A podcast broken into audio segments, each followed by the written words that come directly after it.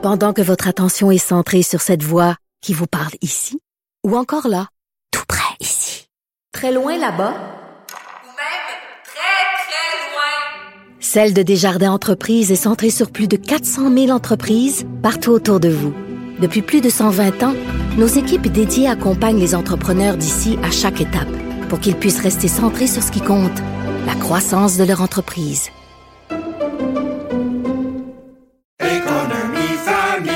Ici Ricardo. et Émilie, marchand d'IGA. On a envie de vous inspirer à bien manger. À moins de 5 la portion. Suffit de repérer les produits valeurs sûres et de les cuisiner avec une de nos recettes. Les valeurs sûres, c'est bien pensé, hein? Bien sûr! Détails sur IGA.net. Mario Dumont et Vincent Dessureau. Un duo aussi populaire que Batman et Robin. Cube Radio. Alors voilà, des chiffres euh, toujours à la hausse sur euh, l'inflation au Canada, au Québec. En fait, euh, c'est le même taux, là, 6,8% au Canada, 6,8% euh, au Québec. On parle tout de suite d'inflation avec Miguel Wallet, directeur des opérations et économiste à l'Institut économique de Montréal. Bonjour. Oui, bonjour. Bon, euh, est-ce que euh, on, si on- que- quelqu'un d'optimiste pourrait dire ouais, ça monte encore, mais ça monte moins vite? Est-ce que vous vous entrevoyez la fin de la de la période de montée de l'inflation? J'aimerais bien ça dire oui, mais malheureusement non. Euh, c'est vrai que c'est une augmentation qui est pas très élevée par rapport à mars. En mars, on était à 6,7% Là, on est à 6,8% Sauf que ce sont Mais des moi, taux très élevés, là, en haut de 6. là. Effectivement, c'est des taux très élevés. On n'a jamais vu ça depuis janvier 1991. Donc, ça fait énormément longtemps qu'on n'a pas vu ça. Puis, j'abonde dans le même sens que l'économiste en chef de la Banque de Montréal qui dit que l'inflation devrait poursuivre en haut de 6% pour le reste de l'année. Je pense que c'est le cas. Puis, c'est notamment euh, dû à la politique monétaire qui a été euh, mise en place durant la pandémie et les dépenses excessives aussi. Là. Ouais. Euh, donc, vous, vous êtes de cette école-là, parce que c'est pas le- on s'entend que c'est pas le seul facteur. Là. Il, y a, il, y a, il y a- le pétrole, il y a des facteurs internationaux, il y a des chaînes d'approvisionnement, mais c'est une question là, qui est débattue entre politiciens et entre économistes. Est-ce que les dépenses massives des gouvernements, pas juste le nôtre, des gouvernements en général durant la pandémie, est-ce que ça a contribué, est-ce que ça a donné du gaz à l'inflation? Ben, je pense qu'on peut pas nier le fait que pendant la pandémie, on a injecté énormément d'argent, surtout sur le plan fédéral, et c'était dans un moment où euh, l'économie était en confinement. Donc, l'offre était restreinte, alors que la demande, on avait de plus en plus d'argent. Les, les épargnants ont vraiment épargné davantage qu'avant la pandémie. Donc là, on se retrouve avec une masse d'argent. Qu'est-ce qu'on fait avec ça? Ben, on consomme. Donc, c'est sûr que si l'offre est restreinte puis que la demande augmente, les prix vont augmenter. Donc, ça, c'est sûr que ça a euh, fait flamber l'inflation. Toutefois, j'ai une vision relativement nu- nuancée qui dit qu'effectivement, les chaînes d'approvisionnement, le prix du pétrole, c'est certain que ça a contribué à la hausse des prix, mais il faut vraiment pas oublier que d'injecter énormément d'argent dans l'économie pendant que l'offre est restreinte, ça, ça fait augmenter l'inflation et je pense que c'est ça qui fait qu'en ce moment, on va avoir une inflation grandissante au cours des prochains mois. Là. Ouais, puis avec des taux, euh, c'est pas juste de l'inflation élevée, de l'inflation très élevée. Euh, Très élevé. la, la fameuse question, là, bon, il y a, il y a l'équation simple, les banques centrales à ce point-ci n'ont d'autre choix pour essayer de contrôler l'inflation que de hausser euh, les taux d'intérêt. Euh, est-il possible, comme l'espère le gouverneur de la Banque du Canada, est-il possible de hausser les taux d'intérêt, puis de le faire juste au bon dosage pour euh, restreindre l'inflation sans créer une récession, ou est-ce que vous êtes du côté des économistes plus pessimistes qui disent non, là, euh, ils sont réveillés trop tard, les banques centrales ont gaffé, puis là, cette étape-ci, ils vont être obligés de créer une récession pour contrôler l'inflation? Ben, je pense que ça, c'est la grosse question complexe qu'en ce moment, toutes les, les banques centrales se posent. Vraiment d'avoir la meilleure recette pour la poutine, de se dire on va avoir la meilleure recette pour augmenter le taux directeur, mais pas trop pour pas créer une récession. Ça, c'est très difficile, mais je pense qu'en ce moment, en l'augmentant de seulement 0,5 points de pourcentage, vraiment, il va falloir une augmentation qui est plus élevée que Mais ça. là, je pense qu'ils vont le refaire. Je pense qu'ils vont le refaire dans deux semaines. Là, un autre, un autre 0,5 Ça va avoir, c'est quand même beaucoup. Ça va avoir fait euh, un plein point de pourcentage là, en, en quoi, en six semaines? Ben, je suis 100% d'avis avec vous. Puis qu'est-ce qui est dommage dans tout ça, c'est que la politique monétaire en ce moment qui est expansionniste, donc de taux d'intérêt qui sont bas, ça dure depuis 2008. Donc ça dure depuis extrêmement longtemps. On aurait pu commencer à les relever quand on voyait que la croissance économique était là, mais on a décidé quand même de les garder plus bas. Donc là, on n'a plus vraiment le choix. On voit l'inflation qui est grandissante. On se dit, ben là, il faut augmenter les taux d'intérêt, sinon l'inflation va continuer à augmenter. Mais en même temps, si on augmente les taux d'intérêt, ça va coûter plus cher aux ménages. Est-ce qu'on va faire une récession? Donc là, on se retrouve dans une Ouais. période qui est extrêmement complexe, mais je pense que ça donne le ton aux prochaines années en disant faut faire attention avec des taux d'intérêt qui sont trop bas parce que le parti a assez duré. Ouais. Donc pour vous, euh, les hausses de taux d'intérêt, c'est pas nécessairement le, le- le fun sur le plan personnel et individuel pour les gens qui se sont pris des hypothèques élevées, etc. Mais pour vous, c'est sain, là. dire que le- un taux d'intérêt à 0,5 ou à 0,1 c'est pas c'est pas normal. Donc vous nous dites, c'est il est sain que les taux d'intérêt soient de, d'un quelques points de pourcentage. là.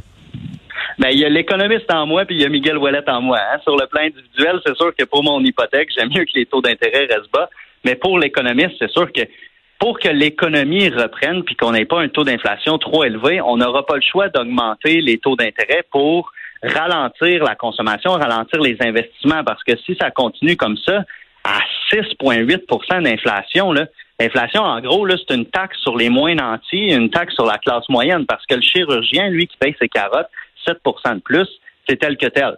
Mais pour l'ouvrier, pour la personne comme monsieur, madame, tout le monde qui paye ses carottes ou ses aliments ou ses vêtements plus chers, mais ça, ça fait mal. Donc, on n'a pas le choix de combattre l'inflation. Puis Ouais. malheureusement, il faut faire un sacrifice maintenant pour avoir des bénéfices. et que dire tard. des retraités qui ont travaillé fort, Ben, se sont mis, se sont mis, se sont mis euh, 220 000 de côté, qui ont réussi à mettre durant leur vie leur petit fonds pour la pension, puis là tu leur dis ah bon Yann, ça vaut 7% de moins là.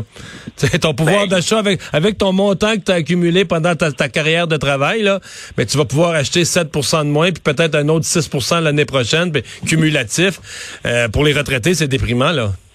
Ben, effectivement, imaginez, M. Dumont, vous travaillez tout, euh, vous, vous travaillez très fort toute votre vie. Finalement, vous avez un chèque à chaque mois où ce que la valeur de votre chèque diminue à cause de l'inflation. C'est sûr que c'est tannant. Puis en ce moment, je dois, je dois dire que je mets pas le blâme 100% sur le gouvernement. Ça, ça serait idéologue. Mais le gouvernement peut vraiment venir freiner l'inflation en ralentissant les dépenses. Puis là, quand on entend le premier ministre québécois nous dire on va envoyer un chèque un autre chèque probablement, potentiellement à la population. J'ai vraiment des doutes. On est mieux de cibler les moins nantis plutôt que d'envoyer un chèque à toute la Ouais, population. parce que là, vous dites que c'est un cercle vicieux. Là. On remet d'autres argent dans l'économie. Fait que c'est une tendance euh, encore euh, inflationniste. là.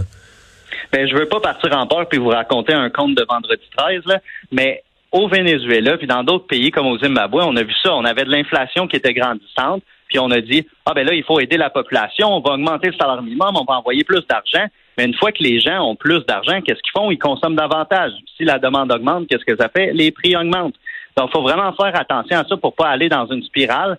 C'est dommage pour le gouvernement en place, surtout en année électorale, de dire on va ralentir nos dépenses, ça va vous faire mal pour l'instant, mais je vous le jure, ça va aller mieux plus tard. C'est vraiment difficile pour un gouvernement de faire ça, mais on n'aura pas le choix d'avoir de la volonté politique si on veut en laisser plus dans les poches des, des familles québécoises. Ouais. Le dans, dans tout ça, le, le- le prix des carburants, là, ça c'est un c'est un enjeu majeur. Euh, toute la semaine, les gens on a entendu plein de suggestions. Le Parti québécois disait faudrait mettre un prix euh, un, un prix fixe là-dessus. Euh, Est-ce qu'il y a quelque chose à faire? Est-ce qu'on euh, on baisse la tête puis on laisse passer une mauvaise période de prix des carburants parce qu'il n'y a rien à faire? Ben écoutez, je pense qu'il y a quelque chose à faire. Est-ce que de plafonner le prix des carburants, c'est la bonne solution? Moi, je pense que non. Euh, c'est simplement les, les raffineries ne seront pas capables d'importer du pétrole euh, de l'Ouest à un prix assez faible pour justifier d'être rentable ou d'être viable. Donc ça, selon moi, c'est pas une bonne solution. Toutefois, en ce moment, sur l'essence, il y a quand même 65 cents sur le prix à la pompe présentement qui sont des taxes. Et de ces 65 cents-là, il y en a 40 cents que c'est des taxes provinciales. Donc, M. Legault a le pouvoir dès demain euh, et dès les prochains jours de dire on pourrait baisser le prix à la pompe de 40 cents. Je pense que ça pourrait être une solution. Il ne faut pas oublier aussi qu'il y a un prix minimum à la pompe. Donc, en ce moment, les stations-service, les dépanneurs n'ont pas le droit de vendre un prix qui est inférieur au prix minimum. Donc ça, ça mine la concurrence, puis ça peut, peut faire mal aux consommateurs. Et on est une des seules provinces avec quelques provinces maritimes à avoir ça. Donc je pense que le gouvernement peut agir et doit agir. Le je ne demande pas d'avoir une, une boule de cristal, mais vous, vous pensez qu'on va faire toute l'année avec des euh, taux d'inflation, vous nous l'avez dit plutôt dans l'entrevue, de, de 6 6% et plus.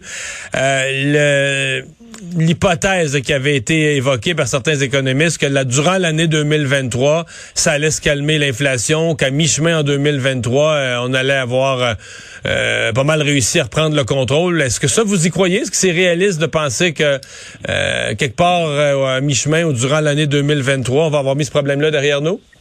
Ben, c'est rare que je vais dire ça, mais mon plus grand rêve en ce moment, c'est de me tromper. Si les gouvernements et si la Banque du Canada agissent intelligemment avec l'inflation, peut-être qu'on va arriver à faire diminuer l'inflation dans les prochains mois et en 2023, la même affaire. Euh, je pense que ça va être quelque chose qui est difficile parce que le gouvernement fédéral n'a aucun euh, plan de retour à l'équilibre budgétaire. On ajoute des dépenses. Au sud de la frontière, c'est la même chose.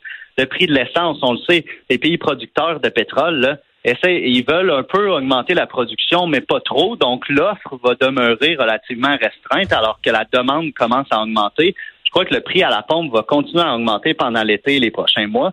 Donc, vraiment, on se trouve dans une situation qui est, relativement complexe. Mais si on veut freiner l'inflation, mais je pense que là, on a le pouvoir de le faire, mais ça va aller via la Banque du Canada puis via les dépenses gouvernementales. Miguel Wallet, merci d'avoir été là. Au revoir. Merci beaucoup.